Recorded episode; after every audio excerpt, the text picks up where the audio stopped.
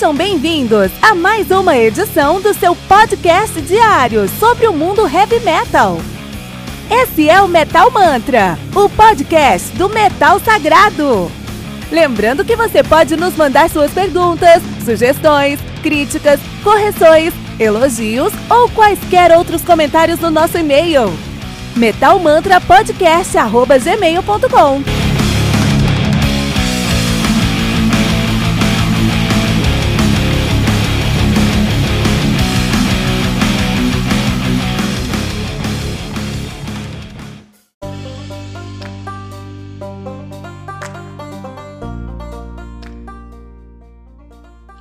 Wishmaster, do Nightwish, álbum lançado no dia vinte e nove de maio do ano dois mil pela Spinefarm Records. Cara, se você me perguntasse quando esse álbum foi lançado, eu falava, ah, noventa e cinco, noventa e quatro, dois mil, cara. Nossa, já faz vinte anos, cara. Eu tô ficando realmente velho, eu tô perdendo noção aí do tempo, né?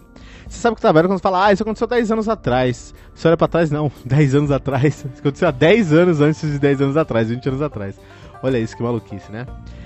O álbum conta aí com onze músicas, totalizando cinquenta e três minutos de play. O Nightwish, que são, com certeza, é com certeza o maior expoente do Symphonic Power Metal. Os caras são de Kitee, na Finlândia, estão nativa aí desde noventa e seis, né? A banda aqui deveria ter o nome de Tuomas Holopainen Nightwish, porque essa é a realidade. A banda tem uma discografia aí bem interessante, é a primeira vez que a gente está falando sobre a discografia dos caras aqui, então acho que é legal a gente discorrer sobre essas fases diferentes que o Nightwish passou, tá?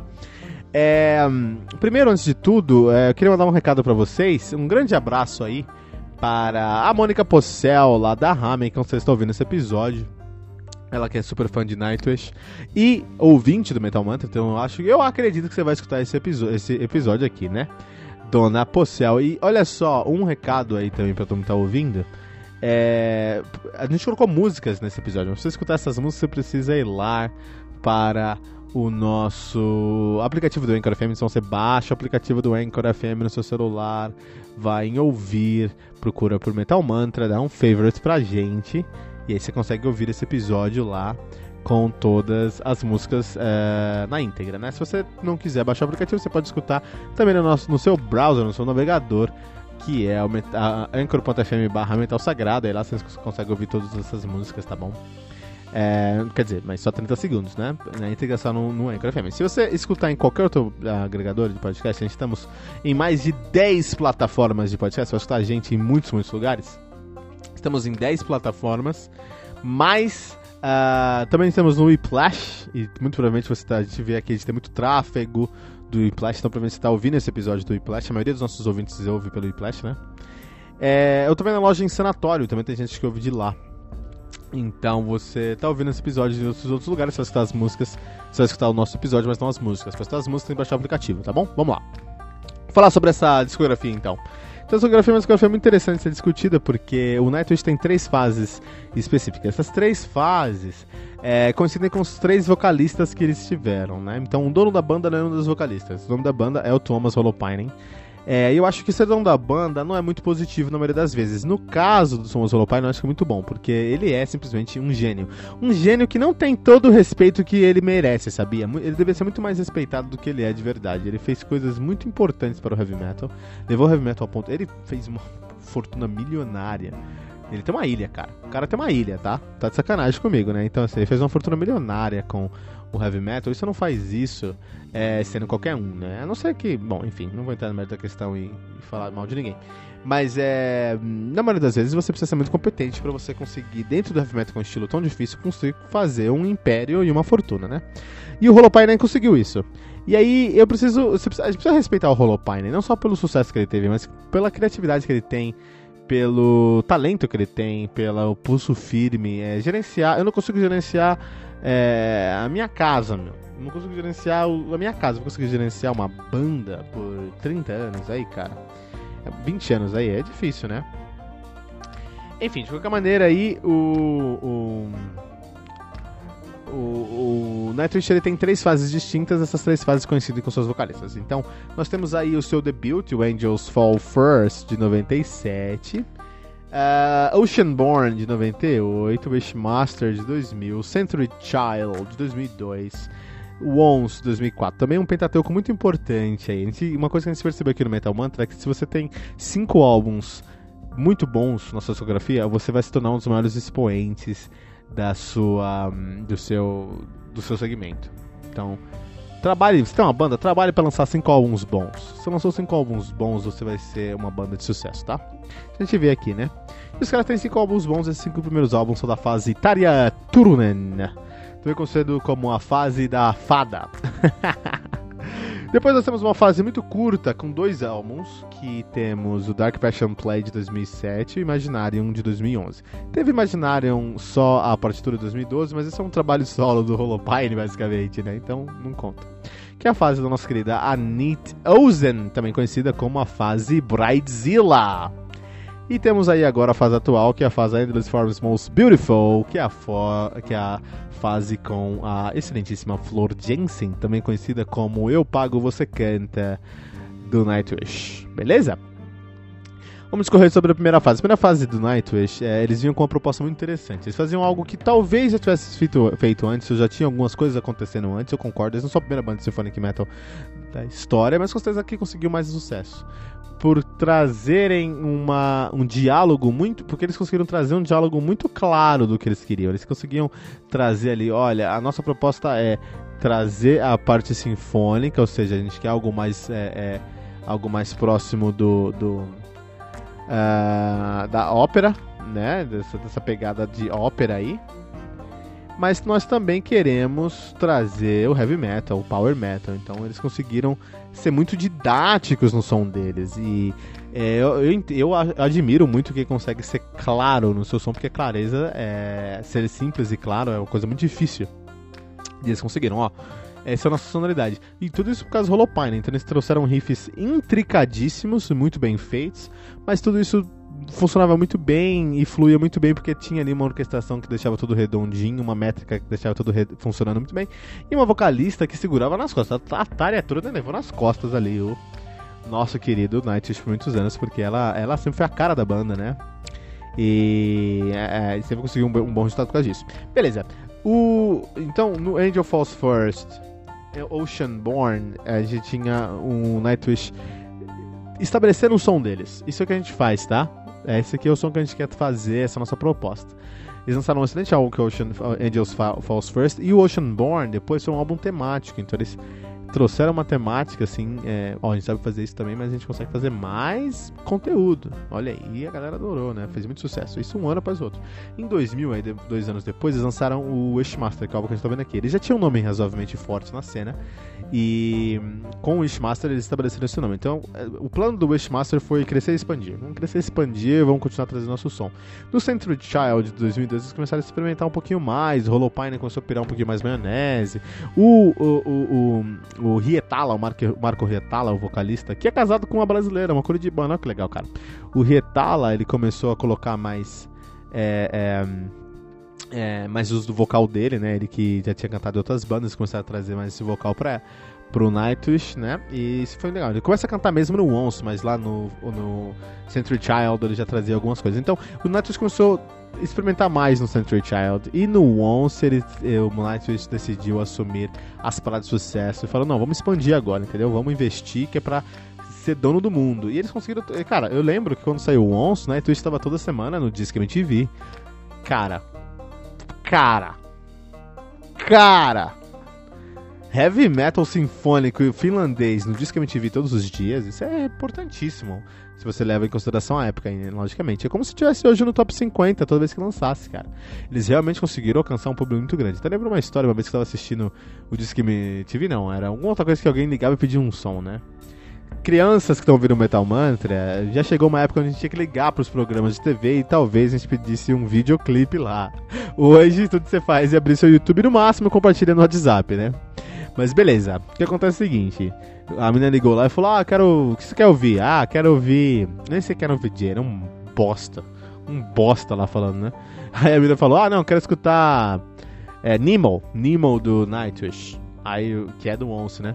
E aí esse cara, nem sei quem, eu, eu, eu sou um cara que assisti muito M T V, eu sou um fruto do M T V, né, da M T V, assim, eu assisti muito M T V na minha adolescência, mas eu não lembro esse V J em si, eu sei que era um bosta, cara, talvez fosse o Léo Madeira. Falou, ah, mas você gosta disso? Você não quer pedir um, um Aiken? Você não quer pedir um, uma Beyoncé? Não, não, quero Nightwish, a menina falou ele. Ah, mas você gosta desse estilo aí? Aí, menina, eu gosto. Ah, mas você gosta desse cara com barba? Você não prefere uns caras com rostinho mais bonitinho, não? Sem barba, assim?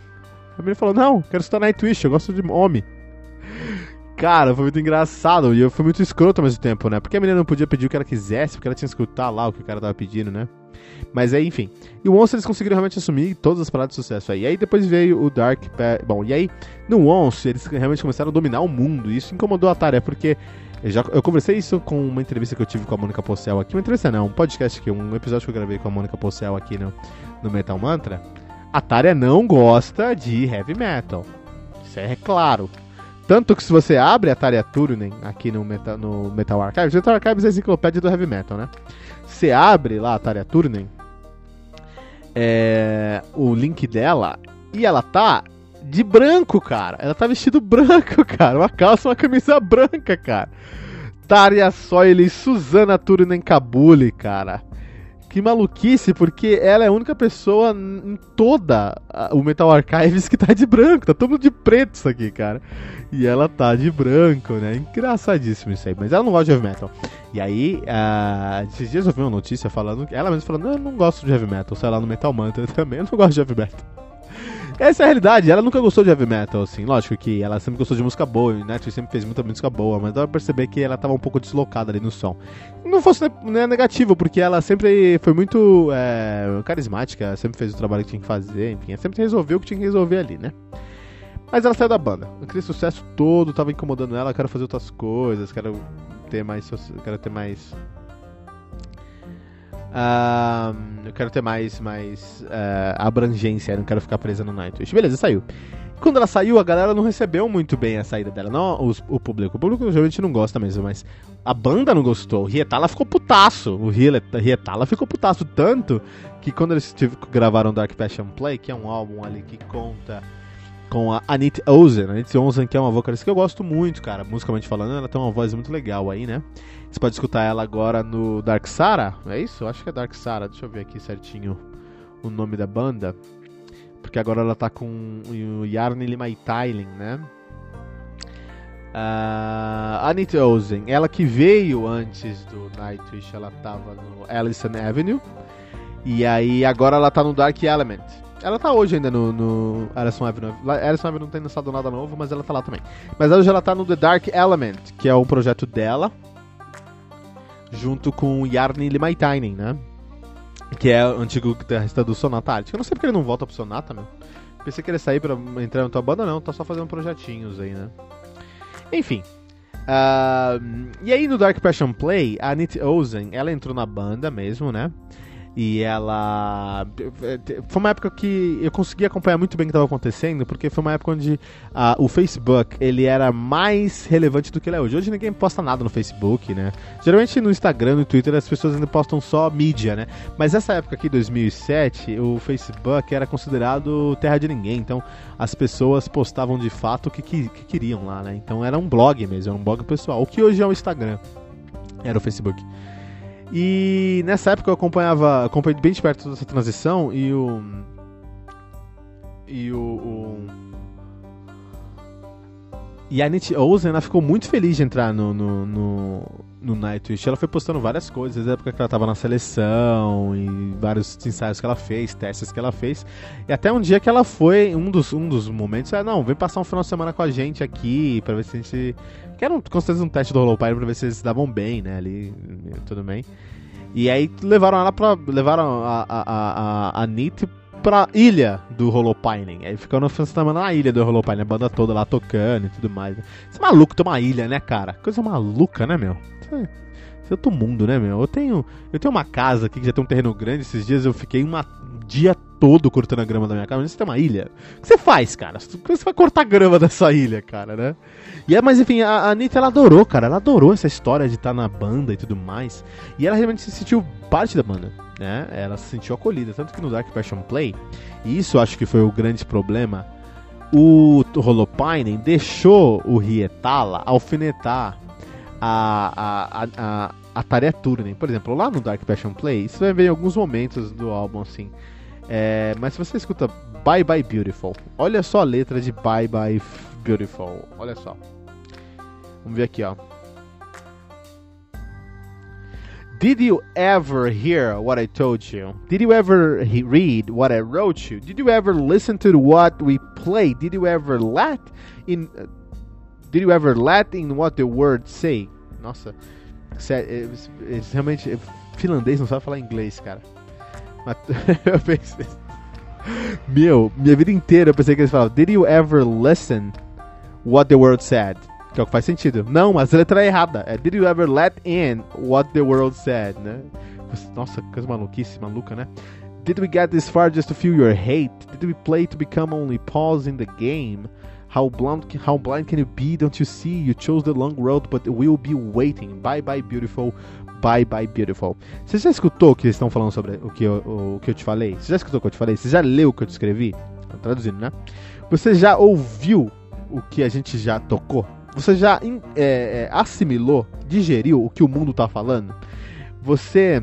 É, a, gente só, a gente só fez tudo isso pra sentir a sua raiva, o seu ódio? Um, a gente só tocou junto pra se tornar peão no seu jogo? Quão cega você consegue ser? Você não consegue ver isso? Você escolheu o caminho mais difícil, mas a gente vai estar esperando por você, tá? Bye, bye, beautiful. Tchau, tchau, linda. Tchau, tchau, linda. É o, nosso, é o equivalente ao tchau, querida, né? O tchau, querida, né? O equivalente ao tchau, querida, né? É, o Hietala foi e alfinetou a, a Turunen. Alfinetou mesmo a Turunen nesse, nessa, no Bye Bye Beautiful aqui. E o, e o Holopainen deixou. E, a, lógico, alfinetou, mas quem tava fazendo parte disso era Antioza. Você vê o clipe, é engraçado você ver o clipe de Bye Bye, Bye, Bye Beautiful, porque o, o Hietala tá lá, putaço, gritando. Cara, você não tá escutando o que, que eu te falei, meu? Você é louca, você é maluca. A gente fez tudo isso pra quê? Só pra você aí, vir pisar na gente? Reclamando. Foi dire- uma direta pra Tarja Turunen, né? E a Anette lá no background, dançando, sorrindo, toda felizona. É isso aí mesmo. Você é vacilona mesmo. Olha aí, eu tô aqui no seu lugar agora. E isso fez a Anette, deu um, abriu um precedente pra Anette se sentir ali parte da banda. Sendo que todo mundo sabe que a banda é do Holopainen. E a, a Anette não passou muito bem com isso. E aí, o que aconteceu? Eles fizeram uma Imaginarium depois, isso é, o, o Dark Passion Play é de dois mil e sete. É um álbum que eu gosto muito, tá? Eu gosto muito do Dark Passion Play. Muito mesmo, na verdade. É um som bem diferente do que o Nightwish fez nos seus primeiros anos. É muito mais mainstream, mas é muito bom. E aí, o, o Holopainen falou, beleza, eu já perdi uma vocalista, já consegui uma vocalista, já fiz um álbum aqui pra provar que a vocalista é boa. Quatro anos depois eles foram megalomaníacos, eles investiram dinheiro, o Holopainen pegou dinheiro do bolso dele e falou, vou fazer aqui um, um álbum, que é um álbum, uma turnê e um filme, cara, Imaginarium, né? Eu não vi esse filme, preciso ver esse filme, cara, tem no YouTube, cara, vocês estão vendo na minha cara ver esse filme. Mas aí, beleza, ele foi lá e, e fez o Imaginarium, né, um álbum Imaginarium, e o Imaginarium, ele é bom, só que o Imaginarium, ele é mais, ele é um passo à frente da sonoridade do Nightwish, um passo... que não trouxe o sucesso esperado que eles queriam. É muito comum você ter uma banda que tem um sucesso bem relevante, aí você quer dar um passo a mais, a, a crítica e, a, a, e, o, e a, especialmente a fanbase não gostar, isso gera uma crise interna. interna. Isso aconteceu com o Angra, né? O Angra ali foi, é, fez o, o, o Fireworks, depois que eles fizeram o Holy Land, fizeram, eles fizeram o Angels Cry, um puta álbum, fizeram o Freedom Call, fizeram o Holy Land, tudo, nossa, isso aqui, isso é som de verdade, parabéns Angra. Foram lá e fizeram o Fireworks, que é um passo à frente, tinha música tonal no Fireworks. Ah, isso gerou um atrito lá, a banda não ficou tão consistente porque o sucesso, o, a recepção foi menor, né? É, Xamã, aconteceu uma coisa, Halloween, Pink Bubbles Go Ape, mesmo problema. Então é muito comum você ter uma banda que fez um álbum muito bom, depois você lançou um álbum que tá tentando expandir um, um, um conceito, você perder aquela, a, o seu momento, o seu embalo, perder um pouquinho os fanbase, não ter o sucesso que você esperava, a gravadora chegar na sua nuca ali, e você fala, puta, que é isso, né? Aconteceu isso aqui no Imaginarium, não fizeram o sucesso que deveriam fazer. E aí o, o, as coisas começaram a ficar ali meio, oh, caramba, né? Não trouxemos resultado. Nisso, Hietala, ah, Vamos aí, Holopainen, o que você quer fazer agora? Tamo junto, vamos trabalhar. Jukka Nevalainen, baterista? Não. Demorou, vamos, vamos trabalhar junto aí. Não teve problema, né? Emppu Vuorinen, guitarrista? Não. Demorou, vamos junto aí, cara. A gente chega lá, não tem problema. Anette Olzon, donona da banda? A dona da banda? Não, peraí. Não é assim que funciona. Deixa eu participar, que vai ser... eu... vem comigo que você brilha. Holopainen, não, cara. Pode ficar tranquilo aqui. Eu sempre fiz isso aqui e é isso que acontece. Eu não tô falando o que eu acho, tô falando o que eu li na época. É, porque, como eu falei, o, o Facebook era uma página aberta de verdade na época, assim, as pessoas postavam o que queriam. E a Anette Olzon postou muita coisa, muita coisa mesmo. Ela desceu o barraco, cara. Ela fez um barraco nesse, nessa época aí. É, falando que o Holopainen controlava tudo, que não dava espaço pra ela, que a banda era dele e tudo mais. Coisas como... Que, que, tudo que eu fiz pela banda. Pô, meu, fez um álbum, cara. Sabe? Então ela se sentiu dona da banda, fez ali um, uma, uma pegada maior ali, puxou as responsabilidades pra ela e o Holopainen falou: não, cara, desse jeito não dá. Demitiu ela no meio de uma turnê, cara. Eu acho que ela tava grávida na época, não sei se ela tava grávida na época, não sei o que aconteceu. É, ela, ela, eu sei que ela ficou grávida nesse processo de demissão também. E aí ela não foi num show. Ah, foi isso que aconteceu, exatamente isso. Teve um show na Argentina, foi isso mesmo, lembrei. Teve um show na Argentina, ela tava grávida e ela não pôde ir no show porque tava grávida, enfim, é, passou mal, normal. E o Holopainen, todo mundo entendeu, cara, ninguém achou ruim. Falou, não, beleza. E ela queria que cancelasse o show. O Holopainen, não, não, relaxa, não precisa cancelar, nós dá um jeito. E chamou a Floor Jansen do After Forever, que na época tava no Revamp fazendo show no mesmo lugar, na mesma época. A Floor Jansen foi lá e cantou e segurou o B O. Ali tava consolidado o fim, porque... primeiro o Holopainen entendeu que, a, que já tinha uma, uma substituta para aquela turnê, nem para outro, outro ano, tá? Para aquele ano, para aquela semana ele podia substituir a Anette pela Floor. Porque a Floor tava num projeto menor, que era o Revamp, que não tinha muita coisa marcada, né? Se, se ela tivesse no After Forever seria mais difícil, mas tava no Revamp, era fácil. E então ele sabia que podia trocar naquela semana. E segundo, a Anette se sentiu a corna, se sentiu a corna da relação. Que isso? Mas como assim? Eu tava doente. E ela postou isso, cara. Ela postou isso. Eu tava doente, cara. Como é que você fez isso? Ficou putaça. Bridezilla desceu o barraco. Falou um monte. Falou muito, muito do Holopainen mesmo, né? E o Holopainen simplesmente deu mute no mention. Demitiu e seguiu em frente. Pagou os direitos trabalhistas e seguiu em frente, cara. Isso deixou a, a Anette muito putaça, né? E aí a Floor Jansen, que é muito mais é, calejada do que a Anette, falou, não... beleza, vamos tocar. Tá fazendo o trabalho dela, lançou, terminou a turnê do Imaginarium, é, gravou o Endless Forms Most Beautiful, e essa é a fase eu pago, você canta. Porque a Floor Jansen entende que ela só é uma peça ali, e que é uma peça que é um emprego que paga muito bem, e que se ela não quiser fazer esse emprego, a Simone Simons vai fazer esse emprego, né? A, a, a, a, a mina do Delane, a mina do, do, do, do Within Temptation, todas essas minas aí, a Charlotte, Charlotte Wessel, essas minas todas, semana que vem. Se o Holopainen ligar e falou, ó, oh, te pago aí trezentos conto, entendeu? trezentos mil, uma turnê e, e um ano de trabalho. Os caras vão na hora. Então ela sabe que esse paycheck é muito importante pra ela, é sólido e tudo que ela tem que fazer é ler uma partitura, demorou. Melhor gig da história. Então, esse último álbum do, do Nightwish, que é o Endless Forms Most Beautiful, não tem uma característica muito interessante dos duas primeiras fases do Nightwish, a fase uh, Tariatura e a fase Anette Olzon, que é uma presença mais forte da personalidade da vocalista. Não tem. A Floor Jansen tem uma personalidade muito específica no After Forever, que eu amo muito, minhas duas prediletas, e no Revamp, mas não tem essa mesma personalidade aqui no Endless Forms Most Beautiful. Isso aí, essa é a discografia do...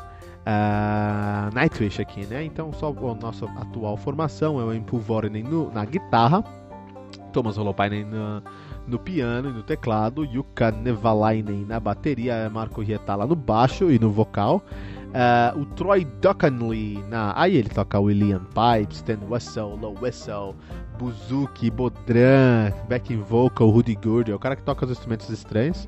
E a Floor Jansen no vocal, ali, essa formação atual, né? O Wishmaster, no meio da salada toda, foi o álbum, na minha opinião, é um álbum muito importante pro Nightwish, porque é o álbum que tem a sonoridade deles no momento mais tranquilo. Eles não tinham que se provar em nenhum momento na época do, Night, do Wishmaster, e eles não tinham que expandir o império deles. É um álbum que eles estavam muito confortáveis em, faz, em fazer a sonoridade deles ali. A gente vê isso em músicas como, por exemplo, Wishmaster, clássica dos caras, ou The Kingslayer. The Kingslayer também tem essa, essa, essa, esse mesmo resultado desses caras aí, né? Uh, e eu vou trazer um destaque aqui para uma música que eu acho lindíssima, que é o Dead Boys Poem. É uma música que não é muito conhecida, não é muito famosa do Nightwish, especialmente desse álbum aqui, mas eu acho que eles conseguem fazer um, um, um excelente trabalho nessa música, em fazer um... Eu acho muito lindo essa música, assim, a maneira como o Holopainen consegue construir é, paisa, paisagens sonoras para esse som, né? Isso aí, Nightwish, Wishmaster, e um pouquinho da história dessa discografia conturbada, mas muito divertida. Parabéns aí a todos os envolvidos. Nightwish, Wishmaster, aqui no Metal Mantra.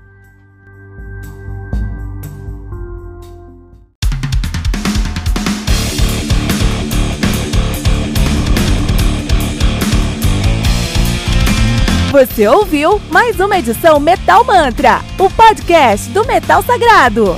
Apresentação, Kilton Fernandes. Não deixe de compartilhar a palavra do metal compartilhando esse episódio, usando a hashtag Metal Mantra.